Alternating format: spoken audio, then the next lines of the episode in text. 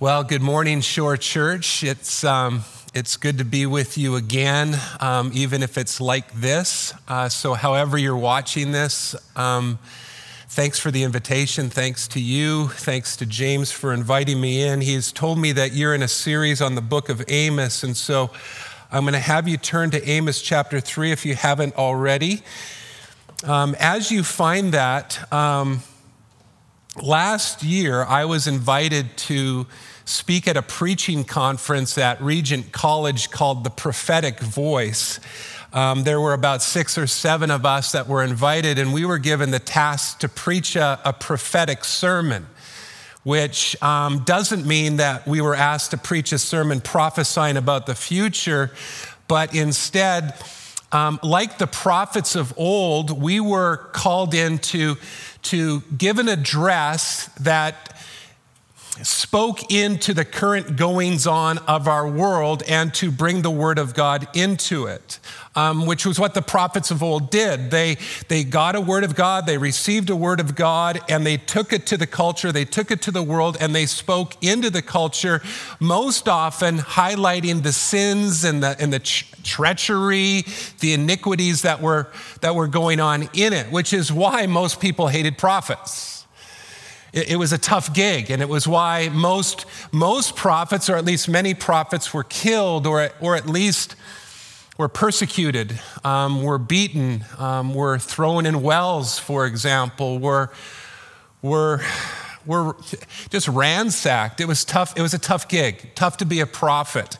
Um, it was like being a doctor who only gave terminal diagnoses or at least most of the time. I mean, you can imagine being a doctor where that's your only message. It's bad news, it's bad news, it's bad news. And again, that was like the prophets of old. They were hated, and like I said, many of them were, were killed. The Old Testament is full of prophets, as we know, but we see, see prophets in the New Testament as well who model examples of prophetic preaching. One of the most prominent is John the Baptist. Just listen to what Matthew records John saying to the religious leaders of his day in Matthew chapter 3, and you can read this on the screen. Matthew records when John saw many of the Pharisees and Sadducees coming to his baptism, he said to them, You brood of vipers, who warned you to flee from the wrath to come? Bear fruit in keeping with repentance, and do not presume to say to yourselves, we have Abraham as our father, for I tell you, God is able from these stones to raise up children for Abraham. Even now, the axe is laid to the root of the trees. Every tree, therefore, that does not bear good fruit is cut down and thrown into the fire. That is quintessential prophetic preaching. And, and, it's not alone. We see examples of this type of preaching in other individuals in the New Testament. People like Peter and Paul at times speak very prophetically into the world around them. But the greatest prophetic preacher in the New Testament was Jesus himself. Jesus did not hesitate to speak boldly into the day and its culture and call it out. Uh, one of the greatest examples of this type of, of preaching by way of Jesus is contained in his Sermon of Seven Woes that's recorded in Matthew chapter 23. Here's a snippet. I'll read for you from Matthew 23, verses 13 to 15. Again, you can read this on the screen with me. Woe to you, scribes and Pharisees, hypocrites, for you shut the kingdom of heaven in people's faces. For you neither enter yourselves nor allow those who would enter to go in. Woe to you, scribes and Pharisees, hypocrites! For you travel across sea and land to make a single proselyte, and when he, when he becomes a proselyte, you make him twice as much a child of hell as yourselves. Whew. It's it's not surprising that the greatest prophet of all time, the one whom all prophecies find their yes and amen in, is killed like so many prophets before him. But, but here's the thing, and perhaps you're already keen in on this and seeing a theme within some of the texts that I've taken you to. Why prophets were so often hated was because they didn't just speak into the culture at large, but most often they spoke into the wrongful practices of the people of God who should have known better. I mean, just consider again the ministry life of Jesus. The way Jesus spoke to the so called sinner and, and, prostitute and tax collector was far different than it was to the religious leadership of, of the day. To the, to the former, he was very invitational, but to the latter, he was confrontational. D- different groups, different approaches. Paul seems to take this model from Jesus and flesh it out in his ministry life as well. Let me show you what I mean. It, this, this approach, this different approach to the different people groups around him, is shown in something that Paul writes in 1 Corinthians 5, verses 9 to 11. Again, you can read this on the screen with me. Paul writes, I wrote to you in my letter not to associate with sexually immoral people not at all meaning the sexually immoral people of this world, or the greedy and swindlers, or idolaters. Since then, you would need to go out of the world. And we know that's not our call. I mean, Jesus in John 17 says, I'm sending you into the world. And Paul's going, You, you got to stay in the world. But, but, now I am writing to you not to associate with anyone who bears the name of brother if he is guilty of sexual immorality or greed, or is an idolater, reviler, drunkard, or swindler, not even to eat with such a one. Hmm. In other words, what Paul is saying is don't, don't vacate the mission field. You, you hang out with the drunks and the greedy. Uh, you, you, you, go to the houses of the swindler and you break bread with them. But if someone calls themselves brother, meaning if someone identifies themselves as a Christian, a, a follower of Jesus, and is living unabashedly and unrepentantly in sin, don't even eat with them. Don't even eat with them. Same practices, by the way. In the case of this brother, in context, sexual immorality. And Paul says, don't even eat with him. But the sexually immoral in the world, by all means, spend, spend much time with them. Two different practices, two different approaches. Why? Why, why is this? Why, why, does Jesus model this? Why does Paul take his cues from Jesus in this, in this way? Well, some of you aren't going to like my answer. But, but here's the reality, and it goes beyond the simple answer of, well, Christians have to live differently. Is that true? Of course it's true. But, but it goes beyond that. There, there's something more, and it's tied into what we're going to be looking at today in great detail. Here it is. Here's the answer God's judgment is lesser or greater based on the revelation that one receives. That, that's why, for example, James in his epistle writes that not many of us should be teachers. Why not?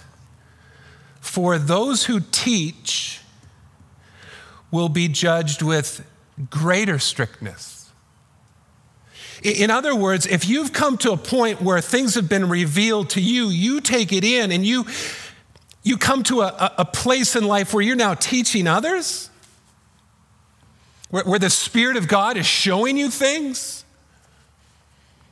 you'll be judged with greater strictness. And, and here's the thing James, James is tame. He's tame. He's tame, especially when compared to what the author of Hebrews writes in Hebrews chapter 6. One more time, it'll be on the screen. The author of Hebrews writes, It is impossible in the case of those who have once been enlightened, who have tasted the heavenly gift, Just as I read through this, just hear about the revelation, hear about the goodness, hear about the things that they're experiencing, who have been enlightened, who have tasted the heavenly, heavenly gift and have shared in the Holy Spirit and have tasted the goodness of the Word of God and the powers of the age to come, and then have fallen away. To restore them again to repentance since they are crucifying once again the Son of God to their own harm and holding him up to contempt. I, I, I hesitated giving that text to you by just using it as, as a cross reference today because the, the text deserves a lot of time and attention because it, it, it just begs a lot of questions, but I'm just going to let it hang there for us and just see the big picture that, look, as we experience things in the kingdom of heaven, as, God opens our eyes to things and allows us to taste things and read things and, and interact with other followers of God, there's certain expectations that come with that. Paul speaks to this. He speaks to this in Romans 2 when asking, Do you presume on the riches of God's kindness and forbearance and patience? Not knowing that God's kindness is meant to lead you to repentance, but because of your hard and impenitent heart, you are storing up wrath for yourself on the day of wrath when God's righteous judgment will be revealed. In other words, here's what Paul is saying you, you know God to be kind and gracious, you, you know that about Him. That's been revealed to you. But instead of that leading to repentance, meaning turning to Him, turning from something and turning to Him, you're taking advantage of it. And what Paul says is, you know what you're doing? You, every time you resist that in the hardness of your heart, you're, you're storing up more wrath. It's like you have a big barn and you just keep on throwing more and more wrath into it. And it's all tied to this revelation of God to you, His goodness to you. And instead of it leading uh, you to Him, we continue to reject Him. And Paul warns us against it. Je- Jesus affirms all of this. Jesus affirms all of this when he says in Matthew 11, again, one more time on the screen, Woe to you, Chorazin. It, I used to always say Chorazin, Chorazin. Woe to you, Chorazin. Woe to you, Bethsaida. For if the mighty works done in you had been done in Tyre and Sidon, they would have repented long ago in, in, sackcloth and ashes. Let me just stop there before I read the rest. Here's what's going on. Most, or at least much of the ministry of Jesus took place centered around some small towns in northern, northern Israel in the, the region of Galilee. Chorazin, for example, was one of those places. Bethsaida Uh, was another one of those places, and he did mighty works there, miracles there. He, he taught there, and, and he is pronouncing woes on them in this text. Why? Because he's saying, You're rejecting me. And then he goes back in time and he pulls out two other cities, Tyre and Sidon, pagan cities known for Baal worship. And he says, in a very amazing statement demonstrating the divinity of Jesus. He says, Look, those cities, those pagan cities that worship Baal, if I did for them what I'm doing for you now, they would have repented. And you're not. And then Jesus says this But I tell you, it will be more bearable on the day of judgment for Tyre and Sidon than for you. Tyre and Sidon didn't repent. But Jesus says it will be more bearable for them because they had less revelation. I, I, I wasn't there. I'm here now with you. They, they, they never saw this. It, it, will be. And then later, Jesus, just a couple of verses later, and you can read this on your own, he, he, he compares Capernaum, that's Jesus' home base for most of his ministry life, with Sodom. Sodom. And he says the same thing. It, it will be more bearable on Sodom than it will be for you, Capernaum. More revelation, and therefore they will incur a greater judgment. This is not hyperbole, by the way. This is a theme that weaves its way throughout all of Scripture. I could give you more, but the sobering reality is to whom much is given, much will be required. As, as there are levels of rewards in God's kingdom, and there are, so too are there levels of punishment in God's judgment. And those levels of punishment are connected to the level of revelations one receives while still rejecting the grace of God. By the way, before we eventually get and finally get to Amos 3, who is the greatest example of this in the scriptures? Well, who, who had the greatest revelation of God? Who, who experienced just grand revelation and insight? Who, who saw God? Experienced wonders after wonders after wonders and rejected it and uh, incurred the greatest judgment. You, as you think about, you might want to say Judas, but there is actually one that Judas was patterned after. Satan himself, Lucifer, the greatest of all God's angels, the, the mightiest of God's heavenly hosts.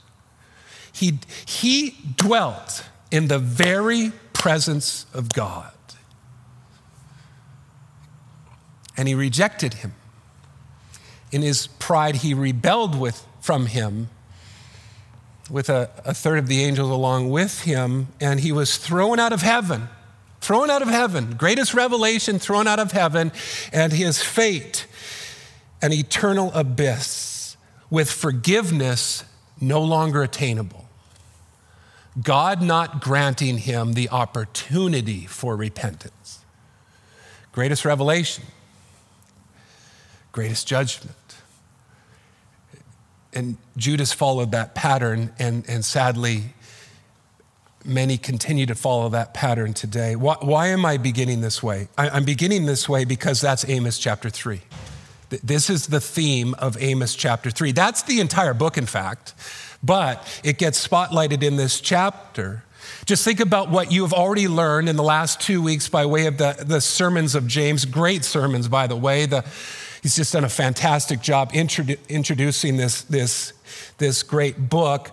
But just think about what we know about the people of God. I mean, we've dealt with the nations and we've looked at Judah, but now we're looking at Israel, and they had been given much. Just think about what had, given, what had been given to the people of God, and yet, what was their response? Rebellion, treachery, idolatry. I mean, just go back to last week and something that James showed you then. Actually, before I do that, let me, let me show you what I mean by the, by the experiences of Israel before I show you last week. By, by having you look at verses one and two in our text, a section that I'm titling, if you like taking notes, the uniqueness of their relationship. So I talk about the unique relationship that Israel has with God. Just notice what verses one and two uh, record for us. Hear this word that the Lord has spoken against you, O people of Israel, against the whole family that I brought up out of the land of Egypt. You only have I known of all the families of the earth. Therefore, I will punish you for all your iniquities do, do you hear how their relationship with God is described? The, the uniqueness of that relationship? God addresses them as family. Family.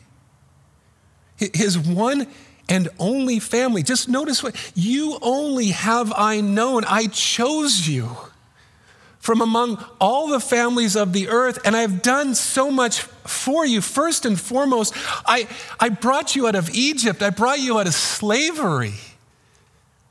And again, this should remind us of last week and what James says. That's where I was going to go before, but let's look at it now. Just notice what verses 9 to 11 record for us there in chapter 2. Yet it was I who destroyed the Amorite before them, whose height was like the height of the cedars and who was as strong as the oaks. I destroyed his fruit above and his roots beneath. Speaking of just how God escorted them and, and, and allowed them to walk into the land of Canaan and fought on their behalf, also it was I who brought you out of the land of Egypt. And I led you for 40 years in the wilderness to possess the land of the Amorite, and I raised up some of your sons for prophets and some of your young men for Nazarites. Is it not indeed so, O people of Israel, declares the Lord? Do you, do you hear that? I chose you. I, I freed you. I fed you. I led you. I raised you up. You're my family. You're, you're the apple of my eye. And yet, as, as we also saw last week, you, you take advantage of the poor and you ignore the afflicted, and you cause others to sin. And if that wasn't bad enough, you bow down to other idols.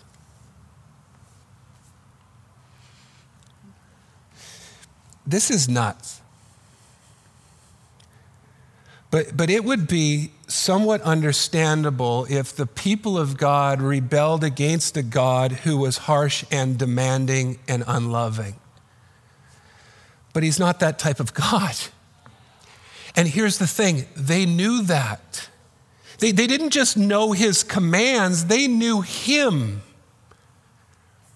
They knew that the Lord is merciful and gracious and slow to anger and abounding in steadfast love. They knew that God. That's who they were in relationship with. But instead of it leading to adoration and devotion and inspiration, in spite of constant warning, they continued to sin against that God and they were harsh against their neighbor too. We saw that last week as well. I mean, verses 7 and 8 in chapter 2, they trampled the head of the poor, they turned aside from the afflicted. Man and his father go into the same girl, they lay themselves down before every altar against that God. Fast forward in your mind uh, to the New Testament with me and think about the parable of the prodigal son or the lost son. Do you know what makes the, the sin of the prodigal so grievous? It was done against a dad like that.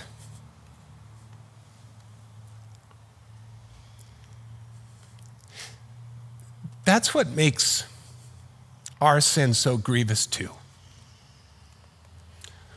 We know that dad. He's our Abba. He saved us. He sent his son to us and for us. He freed us and he leads us and he, and he raised us and he provides for us. And yet, we, like Israel, so often turn our backs on him, not because he's not good, but in spite of being just the opposite. This is why, by the way, especially in the Old Testament texts, why, why most often the sins of God's people is described as adultery. Not, not idolatry, but adultery, because our sin is akin to cheating on a spouse, and not a bad spouse. Not an uncaring, harsh spouse, but an altogether loving and caring one. King, King David, remember King David? King David sinned big time. King, King David literally committed adultery And he tried to cover up his tracks, as we know, with treachery and, and murder and, and so forth. He was finally confronted and he repents. His prayer of repentance is recorded in Psalm 51. And again, you can read this on the screen. Psalm 51 begins this way Have mercy on me, O God, according to your steadfast love. According to your abundant mercy, blot out my transgressions.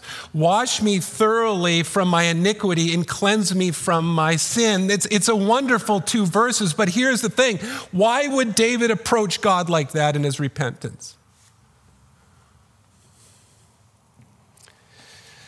Well, the answer is because David knew God to be like that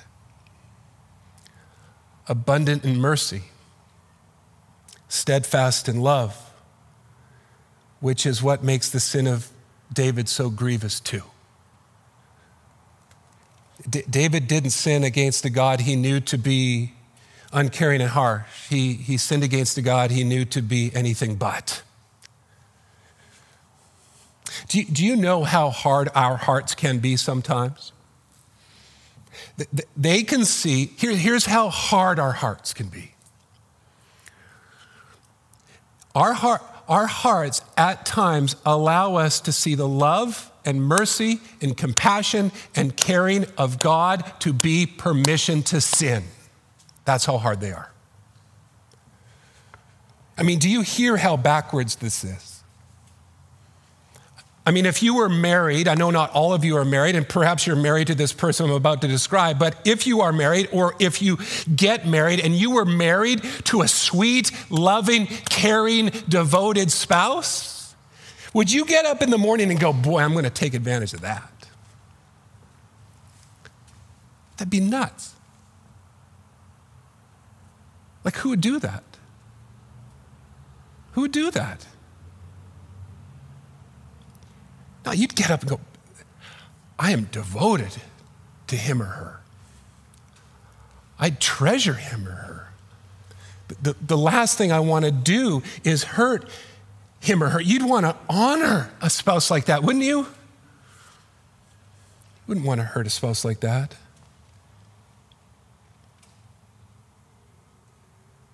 Peter knew. Remember Peter? We all remember Peter. We love Peter. Peter denied Jesus three times, and the rooster crowed. And Luke records that at that moment, oh, Jesus looked at Peter. At that moment, Jesus looked at Peter, Peter looked at Jesus. And I, I, think I can guarantee you that Jesus didn't look at Peter with harshness and a, a, fur, a fear, furrowed, furrowed brow, but with love and compassion and, and sorrow too, I would think, and, and sadness as well. And, and what Luke records is that Peter, in that moment, looking into the eyes of Jesus, Peter, in that moment, realized who he had denied. And he ran into the desert and he wept bitterly.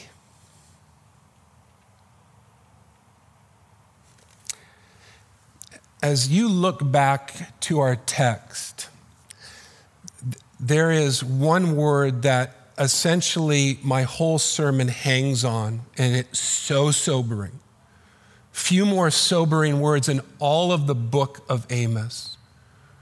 Just notice it in verse 2. It's the word therefore. remember what comes before it. You are my people, you are my family. I have led you out of Egypt. Therefore, because of that, I will punish you for all your iniquities. Huh? Here, here's how one commentator sums this up.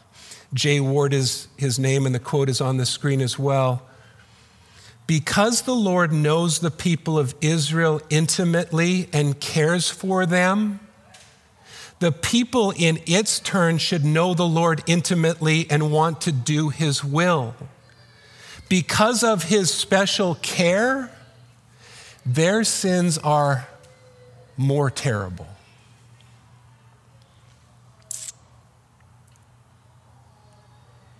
If verses 1 and 2 highlight the uniqueness of their relationship, then verses 3 to 8 affirm, and, affirm uh, and, and here's our second point affirm the certainty of their judgment. Um, I'm going to read verses 3 to 8, but here's what I want you to do if you have your Bibles open and you read along with me. Verses 3 to 6 specifically record seven rhetorical questions that beg the answer no. But as we read them, what I want you to do is I want you to see the progression of severity as we go from the first to the last. Let me show you what I mean. Let's read verses 3 to 8, but notice verses 3 to 6 specifically. Do two walk together unless they have agreed to meet? Does a lion roar in the forest when he has no prey? Does a young lion cry out from his den if he has taken nothing? Does a bird fall in a snare on the earth when there is no trap for it? Does a snare spring up from the ground when it has taken nothing? Is a trumpet blown in a city and the people are not afraid? Does disaster come to a city unless the Lord has done it? For the Lord God does nothing without revealing his secret to his servants, the prophets. The lion has roared. Who will not fear? The Lord God has spoken. Who can but prophesy? In other words, judgment is coming, you've been told. It, it is certain, and you've been warned beforehand. But that there is a progression of severity in the seven questions, I mean, they begin with a walk, right? It's really nice. It begins with a walk and they end with disaster. That shouldn't be missed. There's something I believe God, by way of Amos, wants us to see in this. Here, here's what I believe we are to see in this. Sometimes God's warnings to us, his judgment on us, comes to us my, while perhaps just on a walk with a friend. You know what I mean? You go out with a friend, you're walking, and they go, I just gotta there, there's something in your life that I just, I, I think it's inconsistent with what God has for you. And I think you need to change. I, I think you need to, you, you, need to repent and turn from it. It's going to hurt you. And, and here's the beauty in those moments, that's judgment. That's, that's gracious judgment. That's somebody bringing the word of God and saying, this is inconsistent for you. And, and you hear that and you go, you know, you know, you're right. And that's where it ends. It's sweet. But sometimes we ignore it. We ignore those walks or those conversations, and perhaps the judgment comes the next time with a cry or a, or a roar, or maybe when we're caught in a snare. Sometimes it takes a trumpet sound, doesn't it? To get our attention. But here's the thing if we choose to ignore them all, disaster is certain. That's verses 3 to 6. You ignoring any warnings lately?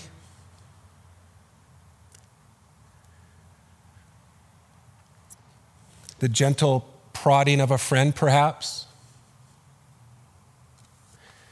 Maybe the cry of a spouse? Maybe the roar of a preacher? Maybe you've been caught in something, snared. Maybe your life is spinning out of control. And the warning is coming that way. Can you hear the trumpets? Can you hear the trumpets? Are they getting louder? Interestingly, Jesus says that he will come with a trumpet sound. And at that point, no more warnings will be given. The warnings will be complete, a perfect seven. Just just listen to the words of Jesus in Matthew 24. And here's why I take you here again. And one more time, you can read this on the screen. But I want to take you here because the words of Jesus in Matthew 24 mirror Amos 3 almost perfectly. Jesus says, Who then is the faithful and wise servant whom his master has set over his household to give them their food at the proper time?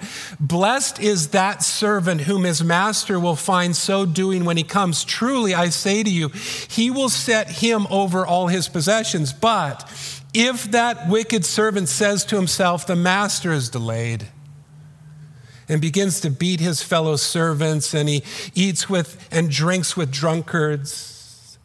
Sounds like Amos 1 and 2, doesn't it? The master of that servant will come on a day when he does not expect him, and an hour he does not know. We've been warned. We've been warned. The lion of the tribe of Judah has roared in Matthew 24.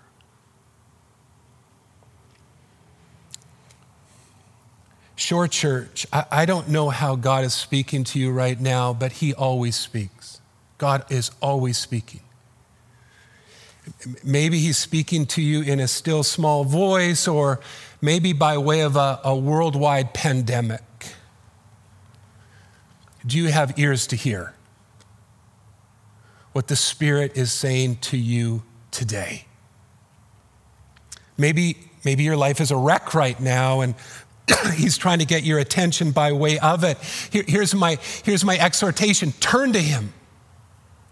Turn to him.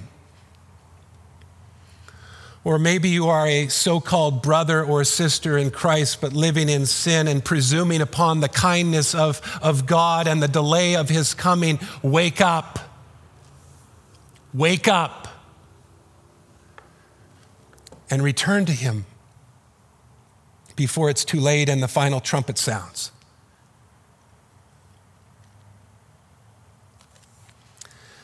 Thus far, we've seen the uniqueness of their relationship, the, the certainty of their judgment We'll end things by looking finally at the severity of their punishment. It's described in verses 9 to 15, but here's the thing I, am not going to read it again.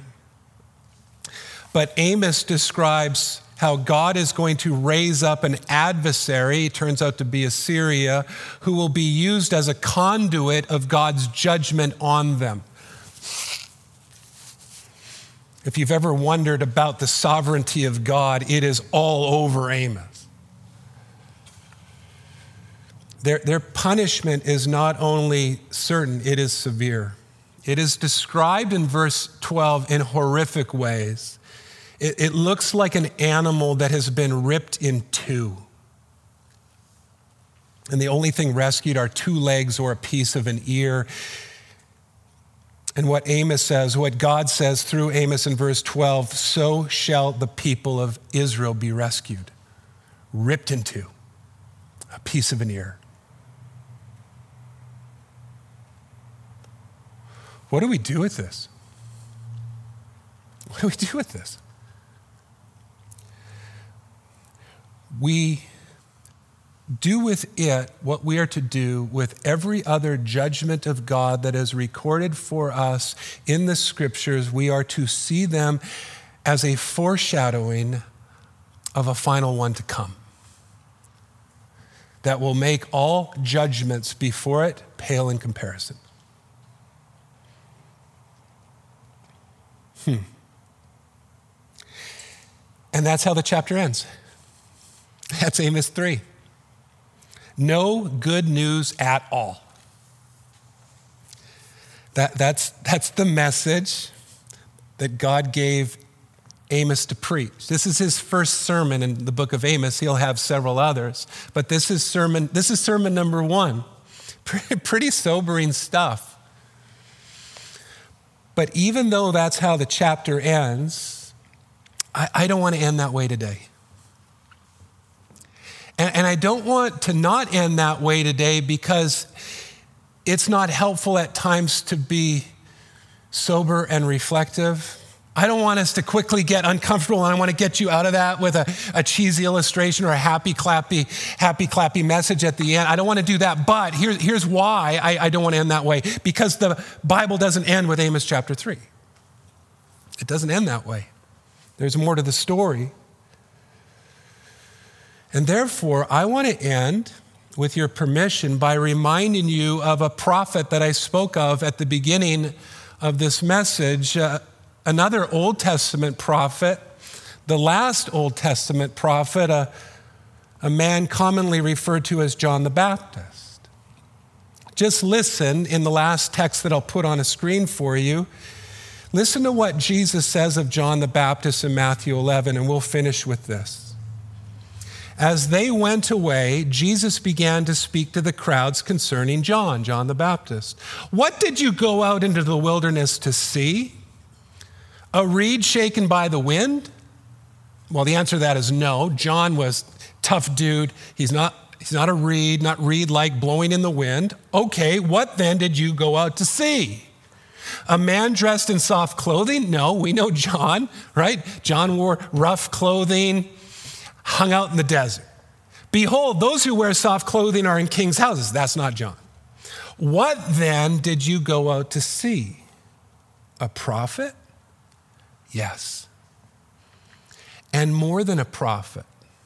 This is he of whom it is written, Behold, I send a messenger before your face who will prepare your way before you. That's John. He's the Elijah type to come to prepare the way of Jesus. Then Jesus says this Truly, I say to you, among those born of women, there has risen, arisen no one greater than John the Baptist. Now, I'm no scientist, but I think most people are born of women, all right? Check it, at least high 60 percentile.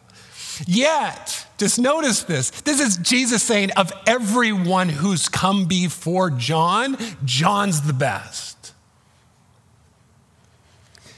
Yet Jesus says this Yet the one who is least in the kingdom of heaven is greater than he. Huh?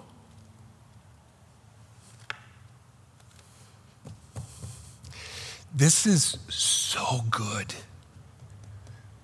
This is so good. And you know why what Jesus says here is so good? Because it's here where the good news invades Amos 3. It's where Jesus invades Amos 3. Why do I say that? Well, just reason with me, and I know my time is done, but reason with me. Of all the prophets, that's the context of what we just read. Of all the prophets who had come up until the day of Jesus, none was greater than John. You went out to see a prophet. He's actually more than a prophet, but of all the prophets, he's the greatest of prophets. But then Jesus concludes by saying, Yet the one who is the least in the kingdom of heaven is greater than he. But greater in what way? Because remember, John's in the kingdom. So, does that mean that John is the least in the kingdom and we're a little bit? That's not what Jesus is saying. The context is being a prophet. So, what then? What are we greater than John at? Well, do you know the answer? We're a greater prophet than John.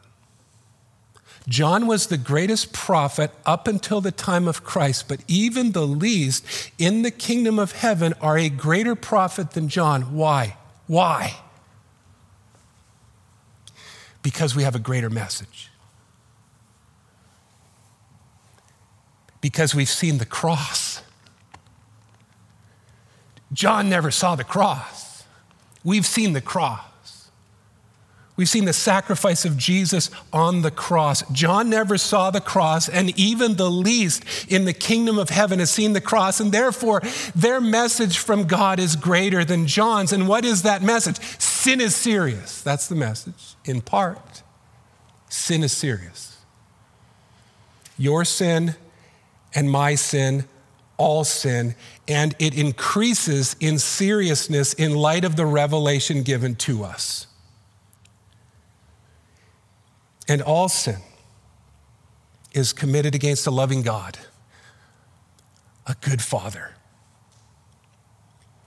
And all of it demands judgment from him, but a judgment that was served by Jesus.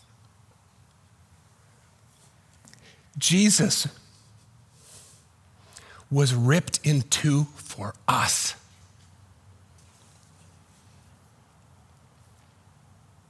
You see, the good news that invades Amos chapter 3 is that forgiveness for our sins and iniquities can be ours if, if we come to Jesus and receive his faith, or his, receive by faith his work for us in our place. You see, what follows the therefore in verse 2 doesn't have to be ours any longer. Jesus steps in at the therefore, and he takes our punishment. You see, the story of God doesn't end in Amos chapter 3. It ends with an empty tomb, it ends with an ascended Savior. But hear me as I close a Savior who is coming again. He's coming again. Trumpets are ready to blow. Are you ready? If he came today, would he find you being faithful? Let me pray.